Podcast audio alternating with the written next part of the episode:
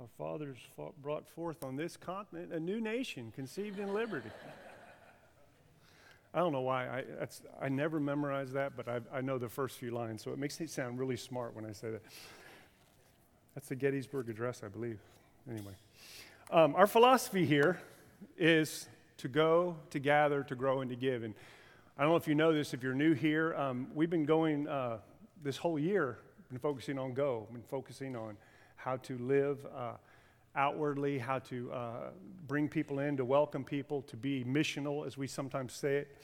Um, and then here toward the end of the year, we decided to do a series called Rediscover the Church, where we focus on what is the church about? And it's the idea of going back to the basics. A lot of times we can get off on a lot of different things, and it's just good to be reminded of what are we about. We've talked already about how um, the church is a gospel community, it's a kingdom community, it's an identifiable community. Uh, Tyler did a great job last week about how it's a worshiping community. And today we're going to talk about how it's a covenant community. Now, covenant's a word we don't talk about a lot, but covenant is key to God. Covenant, we tend to think of uh, today, covenant is like a marriage covenant. And people tend to be very casual about marriage covenants nowadays. But with God, covenant is not casual at all. God is full on 100% toward acting toward you and I uh, in covenant, even, even when we fail to respond accordingly. And that's the wonderful beauty of God. God keeps his covenant, period, with us, regardless of how unfaithful we are. Well, today we're going to look uh, at a section of scripture in Hebrews. And you have to understand that the book of Hebrews is one long argument showing the imperfections of the old covenant, uh, the, the, the covenant that God made with Israel at Mount Sinai. And he's showing how the new covenant, inaugurated through Jesus Christ, is superior in every way. In Hebrews, we see how Christ is a better mediator, he's a better priest, and he's a better sacrifice. Think about this. Uh, I want to show you a picture here. This is what an Old Testament sacrifice would look like. Do you realize how easy, how absolutely easy it was for you to come to church today? I got one laugh because she understands. What'd you have to do? You had to get up, shower. Maybe you didn't shower. That's okay. I'm not going to point you out. Put some clothes on, have breakfast, and show up. Right? That's all you had to do for church today. In the Old Testament, it cost you something to come to church. If you were wealthy, you had to bring an ox with you. That's including dressing up the three kids and getting them all in the van and driving slow enough that you didn't kill the ox. Or you had to bring a sheep, a ram, or a goat. Or if you were poor, some pigeons. But it cost you something. You had to wait in line. It was a messy situation. The sacrifice had to be made for your sins. It was a big deal, but it cost you something. Take a look at this next picture. This is what the tabernacle looked like in those days, okay? Not everybody got to go in to certain parts of the, uh, of the uh, tabernacle. In fact, that inner part there where you see what we call the, uh, the Ark of the Covenant with God's glory coming down, the high priest only went in there once a year. To be in the presence of God. We come here every week and get to be in the presence of God. And you know what, guys? I, and, and I do it too. I'm not, I'm not trying to slap your hand, but we take it so casually. We don't realize how good we have it. We miss that because what? This is the norm. We come to church. Who showed up? Who didn't show up? How long did he preach? Did he preach well? Did he preach? I know you talk about that afterwards. Don't lie to me. I know that, right? Um, but we take ca- church sometimes too casually. So, as we look at this passage, what I want you to see today, I want you to look for how Christ is a superior sacrifice. He's inaugurated this superior covenant that we now live in. And then I also want you to look toward the very end uh, of these three commands. That's what we're going to focus on today. These three commands marked by the words, let us. So, our tradition here is to stand for the reading of God's word. So, if you would, please stand. I'm in Hebrews chapter 10, beginning in verse 11, and this is the Word of God. And every priest stands daily at his service, offering repeatedly the same sacrifices which can never take away sins. But when Christ had offered for all time a single sacrifice for sins, he sat down at the right hand of God, waiting for the time until his enemies should be made a footstool for his feet. For by a single offering, he has perfected for all time those who are being sanctified. And the Holy Spirit also bears witness to us, for after, say, uh, after saying, This is the covenant that I made with them, after those days, declares the Lord, I will put my laws on their hearts and write them on their minds. And then he adds, I will remember their deeds and their lawless, I will remember their sins and their lawless deeds no more. Where there is forgiveness of these, there is no longer any sacrifice for sin. Therefore, brothers, since we have confidence to enter the holy places by the blood of Jesus, by the new and living way that he opened for us through the curtain, that is, through his flesh, and since we have a great priest over the house of God, let us draw near with a, a, true heart in full assurance of faith, with our hearts sprinkled clean from an evil conscience and our bodies washed with pure water. Let us hold fast the confession of our hope without wavering, for he who promised is faithful. And let us consider how to stir up one another to love and good works, not neglecting to meet together, as is the habit of some, but encouraging one another, and all the more as you see the day drawing near. Let's pray. Gracious Father, you have called your people today, and now you want to speak to them. Father, I'm amazed that every week when I go to prepare a sermon, as I open my Bible, I say, Lord, what do you want to tell your people this week? And I ask you to bless that time. And every week, Father, you bring forth what you want us to hear. So we ask now, Father, give us hearts that are open. Give us minds that are willing to think and to listen, to understand. And give us wills wills that are malleable, that are willing to change, to honor you, and be obedient to you. We ask you now to speak to your people.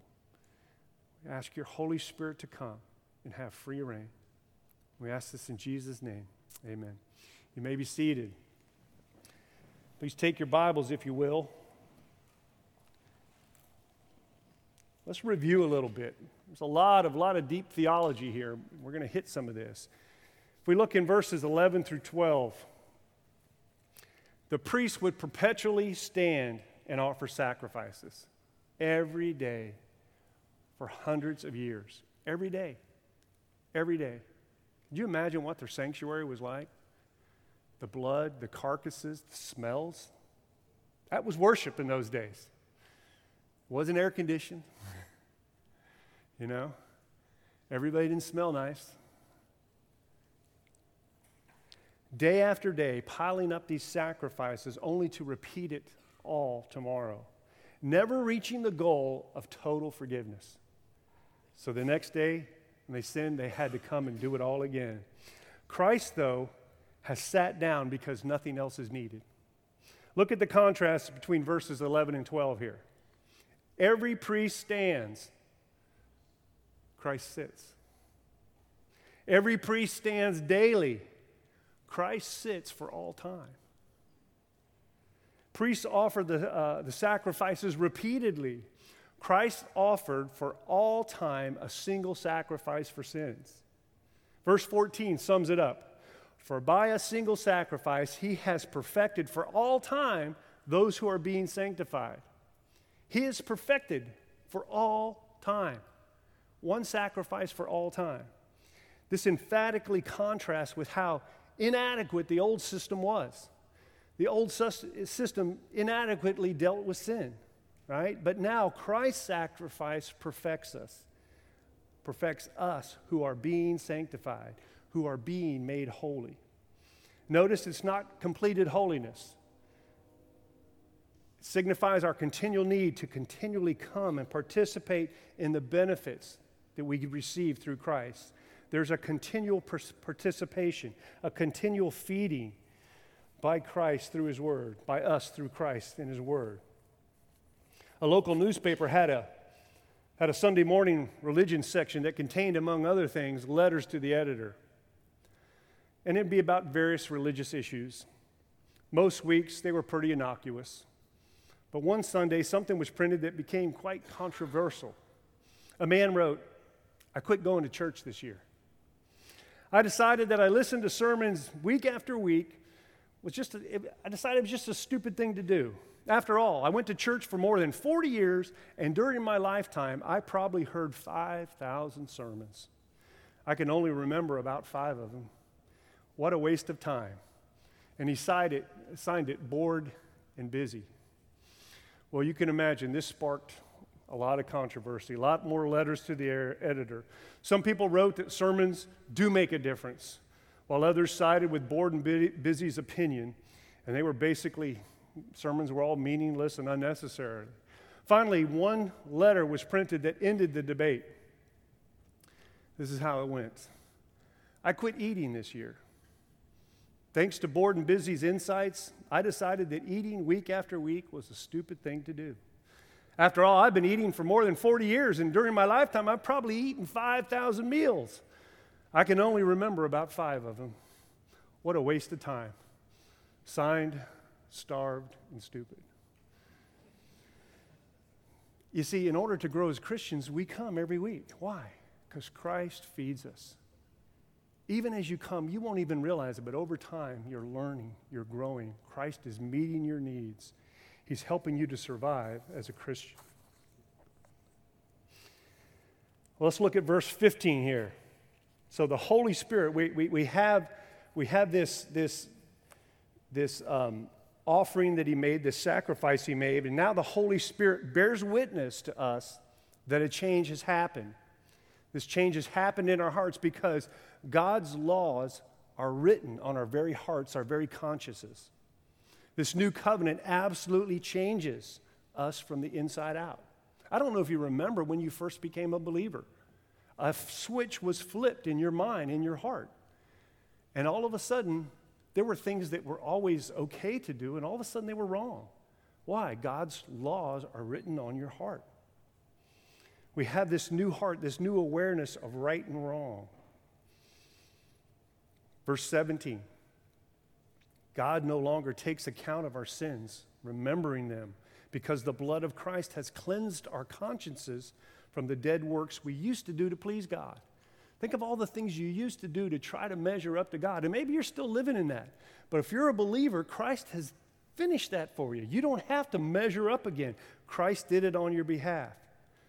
But now we have hearts that are ready to do His will because His laws are written on our minds and on our hearts. Verse 18 concludes Since sin is forgiven, there's no more need for sacrifices which also points to the overwhelming sufficiency of what Christ has done as his sacrifice for sin. His sacrifice was perfect. There's no need to do it anymore. Period. So God's new covenant with us radically changes how we live. If we think about this, it'll change how we live. What are we to do then? Well, today I'm going to focus on three things our heart, our head, and our hands. It's just a way we have of applying God's scriptures to us. So think about this now. When you think about your heart, as, as you listen to the preaching, how should the heart change your affections for Christ? And I literally mean your affections. As you hear the word preached, does it, is your heart warm? Do you, do you want to love God more? Is there a new affection for what Christ has done on your behalf? It should also affect your head. What do you know? What, have you, what will you learn today that will cause you to think differently? So it affects your heart, it affects how you think, but it also affects your hands. What are you going to do? Your life should change.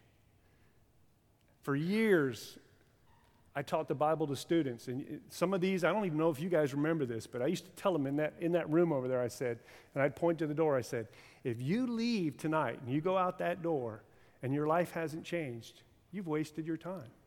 So I would tell you if you leave those doors today and God's word doesn't change you in some way, you've wasted your time. But the good news is God is faithful. His word does change us. But we have to do, we have to think about how are my affections changed? How are my thoughts changed? And how will my actions change? And we're going to do this by looking at three phrases, these three let us phrases. But first, let's go to verse 19 to 21. Therefore, brothers, since we have confidence to enter the holy places by the blood of Jesus, by the new and living way that he opened for us through the curtain, that is, through his flesh, and since we have a great high priest over the house of God, and then he's going to go into these let us phrases. But let's, let's look at this again. Here's a picture of the Holy of Holies. Okay? The Holy of Holies is over here on this side. The high priest, one man, would go into the Holy of Holies once a year. And he had to be ritually clean, he had to be ceremonially clean, he had to be uh, cleansed of sin before he even entered in that curtain. And it was such a high honor for the high priest to do it, but it was such a scary thing. What they would do is they would tie a rope around his leg. Because if he died in there, who's going to go in and get the body, right? They would actually tie a little bell on his robe so they could hear him moving around in there. If they didn't hear him move, you know, everybody kind of leaned a little bit forward, going, Oh, okay, there it rang again. He's still alive. And I, I think about this, and I, I have all these questions that come to mind that we can't answer now. Who is the first guy that they didn't tie, the rope on? How did they deal? I mean, that's what I kind of think of, you know. I mean, they, they tied a rope on, them, they put a bell on them. Why? Because someone didn't measure up, right? Well, think about how wonderful it is that we get to come, and, and in a sense, I stand in the place, but I don't have to worry. They didn't tie a rope around my leg before I came up here. I get to come and freely proclaim the Word of God. We get to freely come and enter into the Holy of Holies. Let's go back to verses 19 and 21 again. Look at what it says. Therefore, brothers, since we have confidence, we have this boldness, we can walk right in. It's like, it's like if your dad was the president of the United States and all that's going on in the White House, and you had to go talk to your daddy. And as a little boy, little girl, you walked right in the Oval Office and said, Daddy, I got to talk to you. You could do that with boldness, right? I couldn't go walk into the Oval Office. They're going to arrest me, right? But you could boldly go. Why? He's your daddy, He's your father. We can boldly go and enter the holy places. But here, look at here. We do it why? By the blood of Christ, by the blood of Jesus, by the new and living way that He opened for us through the curtain. Now, look what it says here that is, through his flesh. If you go to the Gospels, when Jesus was on the cross, when he said, It is finished, and he died, I think it's Matthew, it says, The curtain was torn from top to bottom. Now think about that. And, and by the way, this curtain, I think, was about four inches thick. It was a thick curtain. If a man is going to go in and tear open the curtain, how's he going to do that? Well, he's going to do it from bottom to top, right? But it specifically says the curtain was torn from top to bottom. So it's like God reached down and went, whoosh, tore it open wide and said, You can enter into me now. The sacrifice has been paid. We have this new covenant, and through Christ we can have boldness, boldness and confidence to enter in. Why? Verse 21 Since we have a great high priest, Jesus Christ. Well, since we have this great high priest, God's covenant with us has provided some benefits. Let's look at these. The first thing I want you to see today is Christ motivates our hearts to draw near. Since we have this confidence, verse 22 says, Let us draw near with a true heart in full assurance of faith, with our hearts sprinkled clean from an evil confidence and our bodies washed with pure water. We draw near in full confidence through continuous prayer and worship. We draw near to God's presence. You may be here today and you may think, well, you know, I'm not really a Christ follower. I, all this language is kind of strange and new to me. Well, I'll tell you what, becoming a believer in Christ, you can draw near to God. We know we have access to God because God tells us we have access to His presence. And if you, if you don't miss anything, or I don't want you to miss anything, but don't miss this. Have you ever thought that God's presence is the essence of our existence? Think about this God's presence is the essence of our existence. We're here today. You're listening, you're breathing, I'm speaking. Why? Because of God's presence.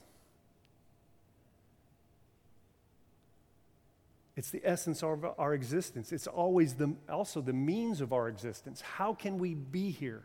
You listening, me talking, because of God's presence. Colossians says that in Him, in Christ, we live and move and have our being. That, that happens every day, whether you're conscious of it or not. You're living and moving and having your being because of Christ's presence. That's a deep thought, but we don't think about that. Today at lunch, when you're eating a sandwich, oh, you may pause and thank God for the food, but when you're eating, when you're sleeping, when you're exercising, when you're doing the wash, when you're changing a diaper, when you're in the middle of a heated argument, when you're sinning, you're able to do that because of God's presence. In Him we live and move and have our being. And Christ's presence is also our end. What are we all working for? We're living our lives so that someday what? We can go and be with God in His presence. So God's presence allows us to even be here. He allows us to continue to live here. And someday we will go home to be in His presence. So we have this full access to draw near to his presence. So we're practicing now, today, what we're going to be doing forever. It's a good way of putting it. This is just practice. This isn't game time. Game time comes later. We're practicing now what we're going to do then. So we draw near with a true heart and in full assurance of faith. Why? Because of what we currently experience based on Christ's past actions. Our hearts are sprinkled clean, our bodies are washed pure. Both of these ideas go back to the Old Testament sacrifice. Our hearts are sprinkled clean. The priest would sprinkle the blood of the sacrifice. Our bodies are washed pure. The priest would have to fully bathe before making the sacrifice. Then it says, Now the once and forever sacrifice of Jesus moves what was a ritualistic thing. They had to do this day after day after day after day, right? It's moved it from this ritualistic purification to real life transformation. His laws are written on our hearts or mind. In other words, what you used to have to do daily has been done and continues being done in our lives now. We live in this positional and practical sanctification. Think about this for a second. We live in a positional and, and practical sanctification. Christ, God is satisfied with Christ's sacrifice on our behalf. So we're positionally holy or sanctified, right? We were sanctified because what Christ has done. We are being sanctified. We are becoming more holy, and someday we will be sanctified. That's why it says here, I think in verse 19, those who are being sanctified. That's the wrong verse, but it's in there. So we're practically sanctified or practically made holy because our consciences are free, because our sin is removed. So now we do good works, not to be accepted by God, but because God has accepted us, we do good works. We live by faith. That's what living by faith means. It's the understanding that what I have done is accepted by God. I don't have to work hard to measure up.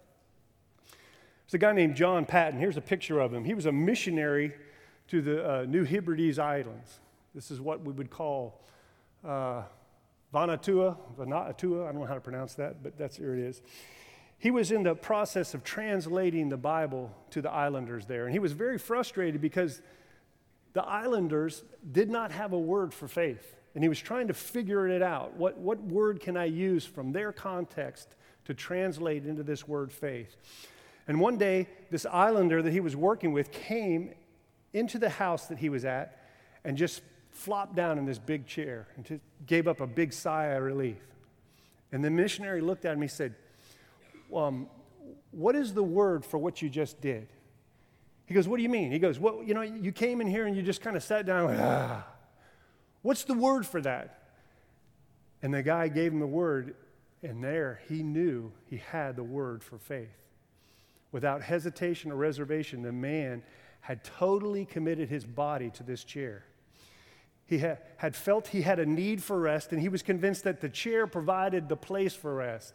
And he committed himself to the chair for rest. That's what we do in Christ. We just kind of plop down and go, oh, thank God. I can rest now. We just rest in Jesus.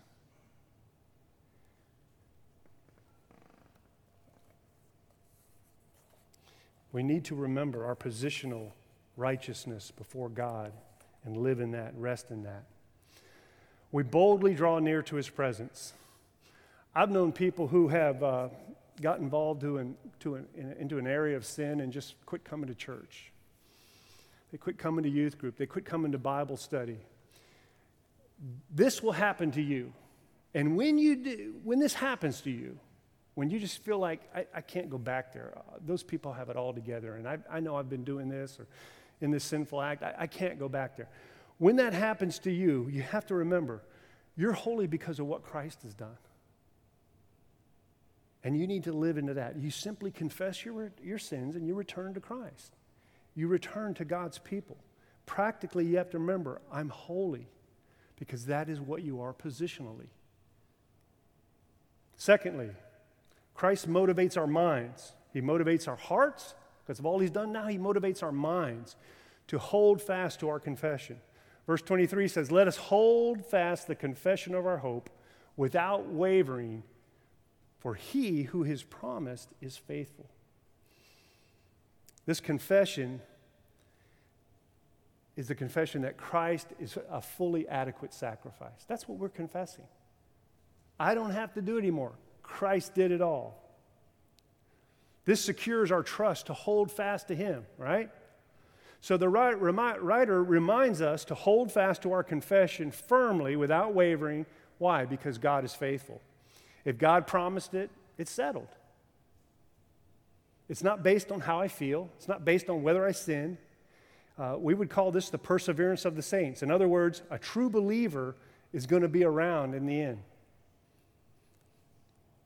From time to time, we may get discouraged, we may get frustrated. Occasionally, we're going to fall into sin. But our faith and hope are never in vain because he who promised is faithful. God is going to persevere on our behalf. He said it, that settles it. came across this story. It's kind of an unusual story in that this would never happen today.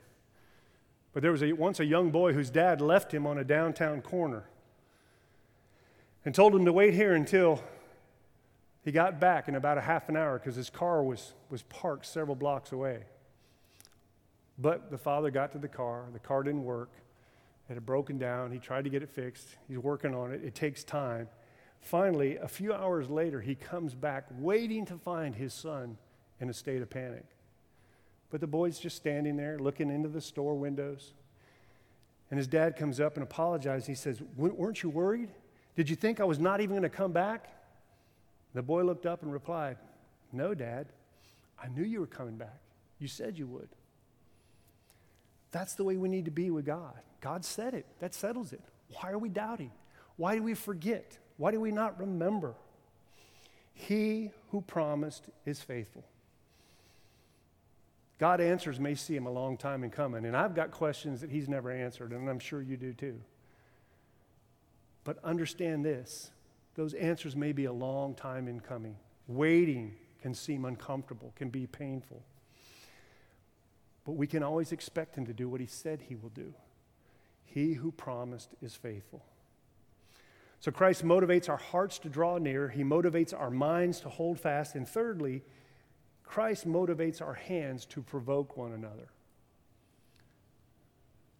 That's right, I said that. Provoke one another. All right? Verse 24 Let us consider how to stir up one another to love and good works, not neglecting to meet together, as is the habit of some, but encouraging one another, and all the more as you see the day drawing near. Now, first of all, notice the one another here. The one another is our brothers and sisters. So take a moment, look at the people on your right and your left. All right? Your brothers and sisters, I take your finger, and right now just provoke them in the ribs. Both sides, okay?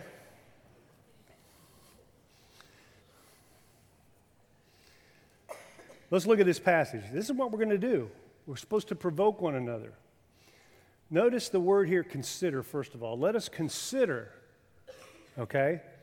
The word consider means to give careful attention to, specifically to a person, to study that person, to think about them carefully. Husbands, wives, we would say, you need to understand your spouse. That's what we would say. Consider them. Not just think about them, but understand them. This is the word um, in Luke, where Jesus is teaching, he says, Consider the lilies of the valley. Even they have more glory than Solomon. So he goes, Take a look. Take a look at these lilies. Study them. Consider them. See how they are more glorious than even Solomon. It's also the same word where um, Moses saw the burning bush and he drew near to look at it.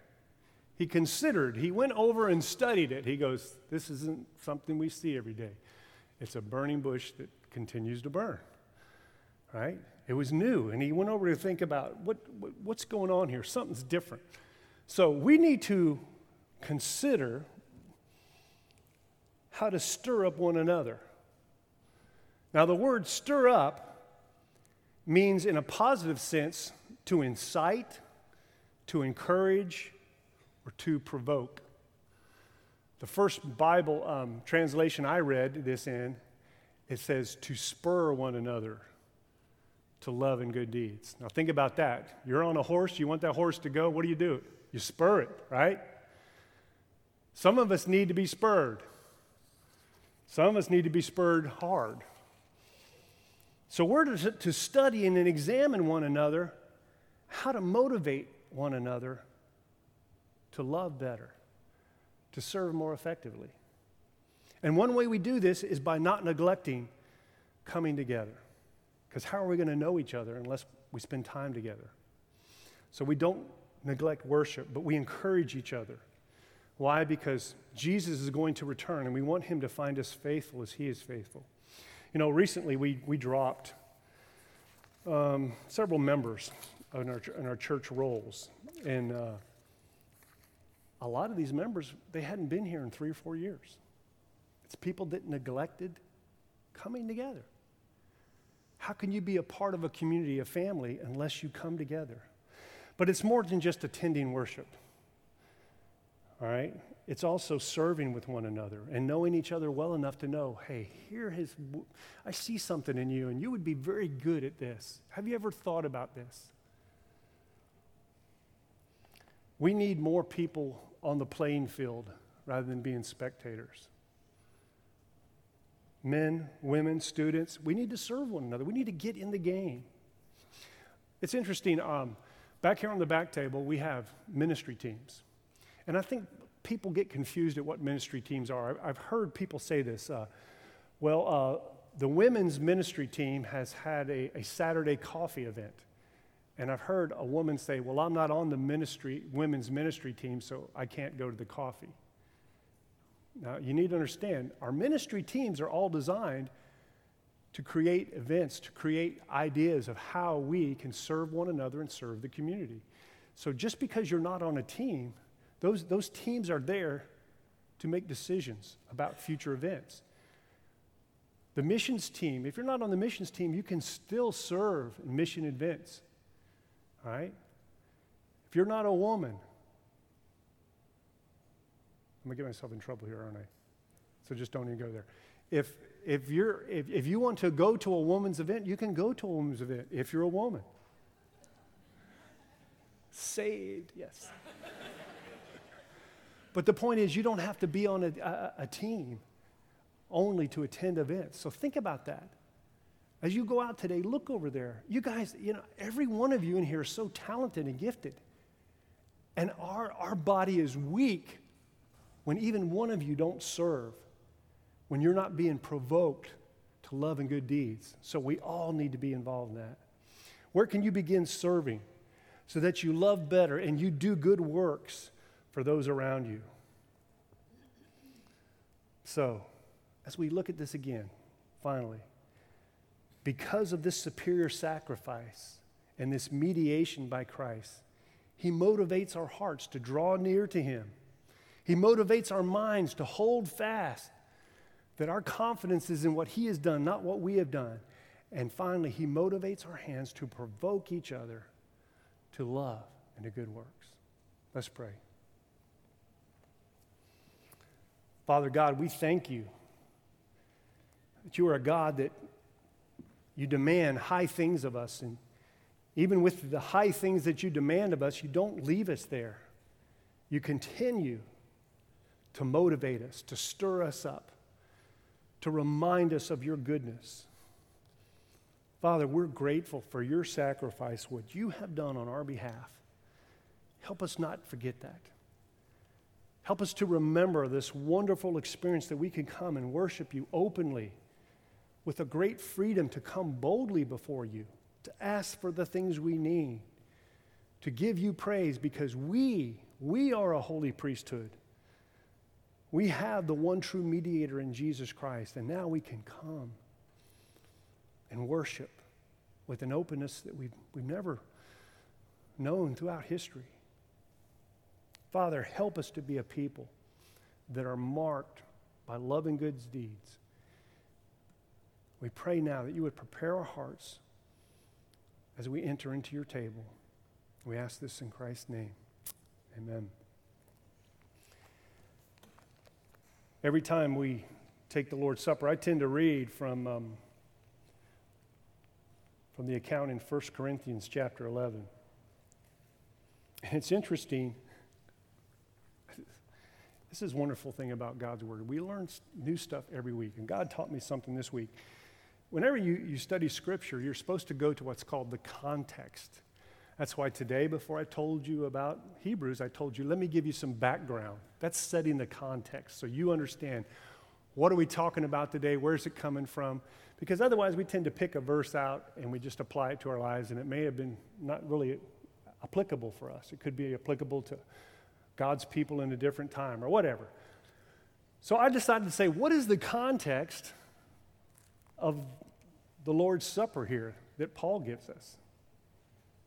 Do you realize that 1 Corinthians, we're going to study this this year in our church, 1 Corinthians. But 1 Corinthians was a church that was marked by great division. There were factions. People were like, oh, I'm Paul's guy, or I'm Apollos' guy. Or, or we don't like those people because, you know, they're too good for us. Or we don't like those people because they're too bad for us. well, we, we tend to do that too. So Paul's saying, there's a lot of divisions in the church. Let me give you a picture of what division shouldn't be. And he goes, boom, here's the table. And it's the idea that as we come to take the Lord's Supper, um, we're all equal. We're all simply sinners saved by grace. You don't have it together. I know. I know you guys. Guess what? I don't either. We're all on the same playing field at all level here. And there's great unity because we all come to cross. We all come to Christ with our hands wide open saying, Here's my sin. Give me Christ. This is what Paul says.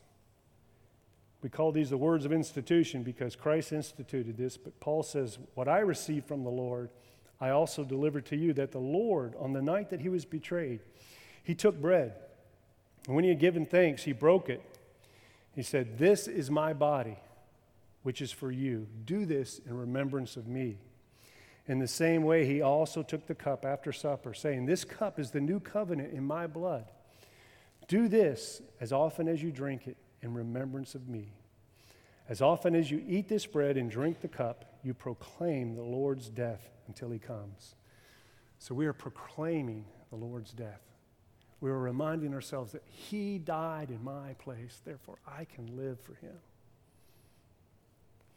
I always want to take time for, for you to go before the Lord and confess your sins because we're also told that we need to come to the Lord with a pure heart. We don't, we, we're not going to tie a rope around your, your leg, right? But we're going to give you the opportunity to go before the Lord silently and say, Lord, You tell me where I haven't measured up. You remind me of the sin I've committed this week. And then you have an opportunity to confess that sin to Him. So if you would bow your heads and let's silently confess our sins to the Lord.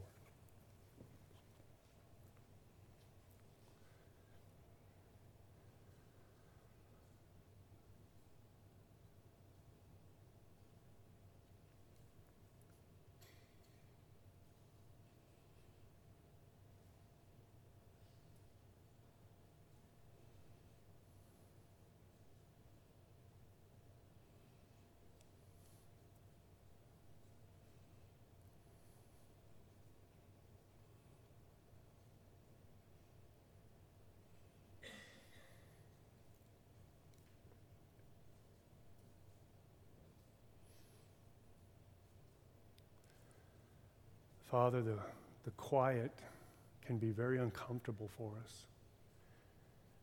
But you, you speak in the quiet. We thank you for reminding us of those ways that we have strayed, the ways we have failed to remember, the ways we have willfully gone against your commands. Father, thank you that you, you gently remind us of those things not to push us away, but to gently draw us back. And Father, we do confess those things that we've done willfully and the things that we've just omitted, we've just failed to do. Father, we are, we are a wayward, lazy people. We ask you, through your Spirit, stir up our hearts, spur us on to love and good deeds. We thank you now for this simple bread, simple juice, Father, how it administers your grace to us. Help us not forget of the great sacrifice that you have done for us that allows us to boldly go into the Holy of Holies, to stand before you open and clean, not because of anything we've done, but simply because of Jesus Christ. Father, we thank you for sending Jesus Christ. Jesus, we thank you for undergoing the torment that you did for, on our behalf. And Holy Spirit, we thank you for taking this, applying it to our lives, for reminding us of our sin, for continually wooing us and drawing us back to Christ. Help us now. Give us a heart that once again is steadfast toward you. We ask this in Christ's name. Amen. If you're here today and you uh, cannot come forward, we'll have a deacon who can come and, and, give you the elements. And if you're here today and maybe you're not a Christ follower, this is all new to you, and, and you don't know Jesus personally, that's okay. I think it's great you're here. You're asking questions. We would ask you to not come and participate um, because this is a family meal. This is only for those who are truly following Christ. And if you're not, I would ask you just to stay in your seat. There's a, a blue sheet in your bulletin. That, there's some prayers there that you can read. Our elders will be down front afterwards. They would love to come and talk to you. So you can come forward, ask any questions you want, and we are here for you. Uh, typically, what we do, we come down these two aisles, and then you'll exit and come back into your seat. So let's uh, receive the Lord's communion now.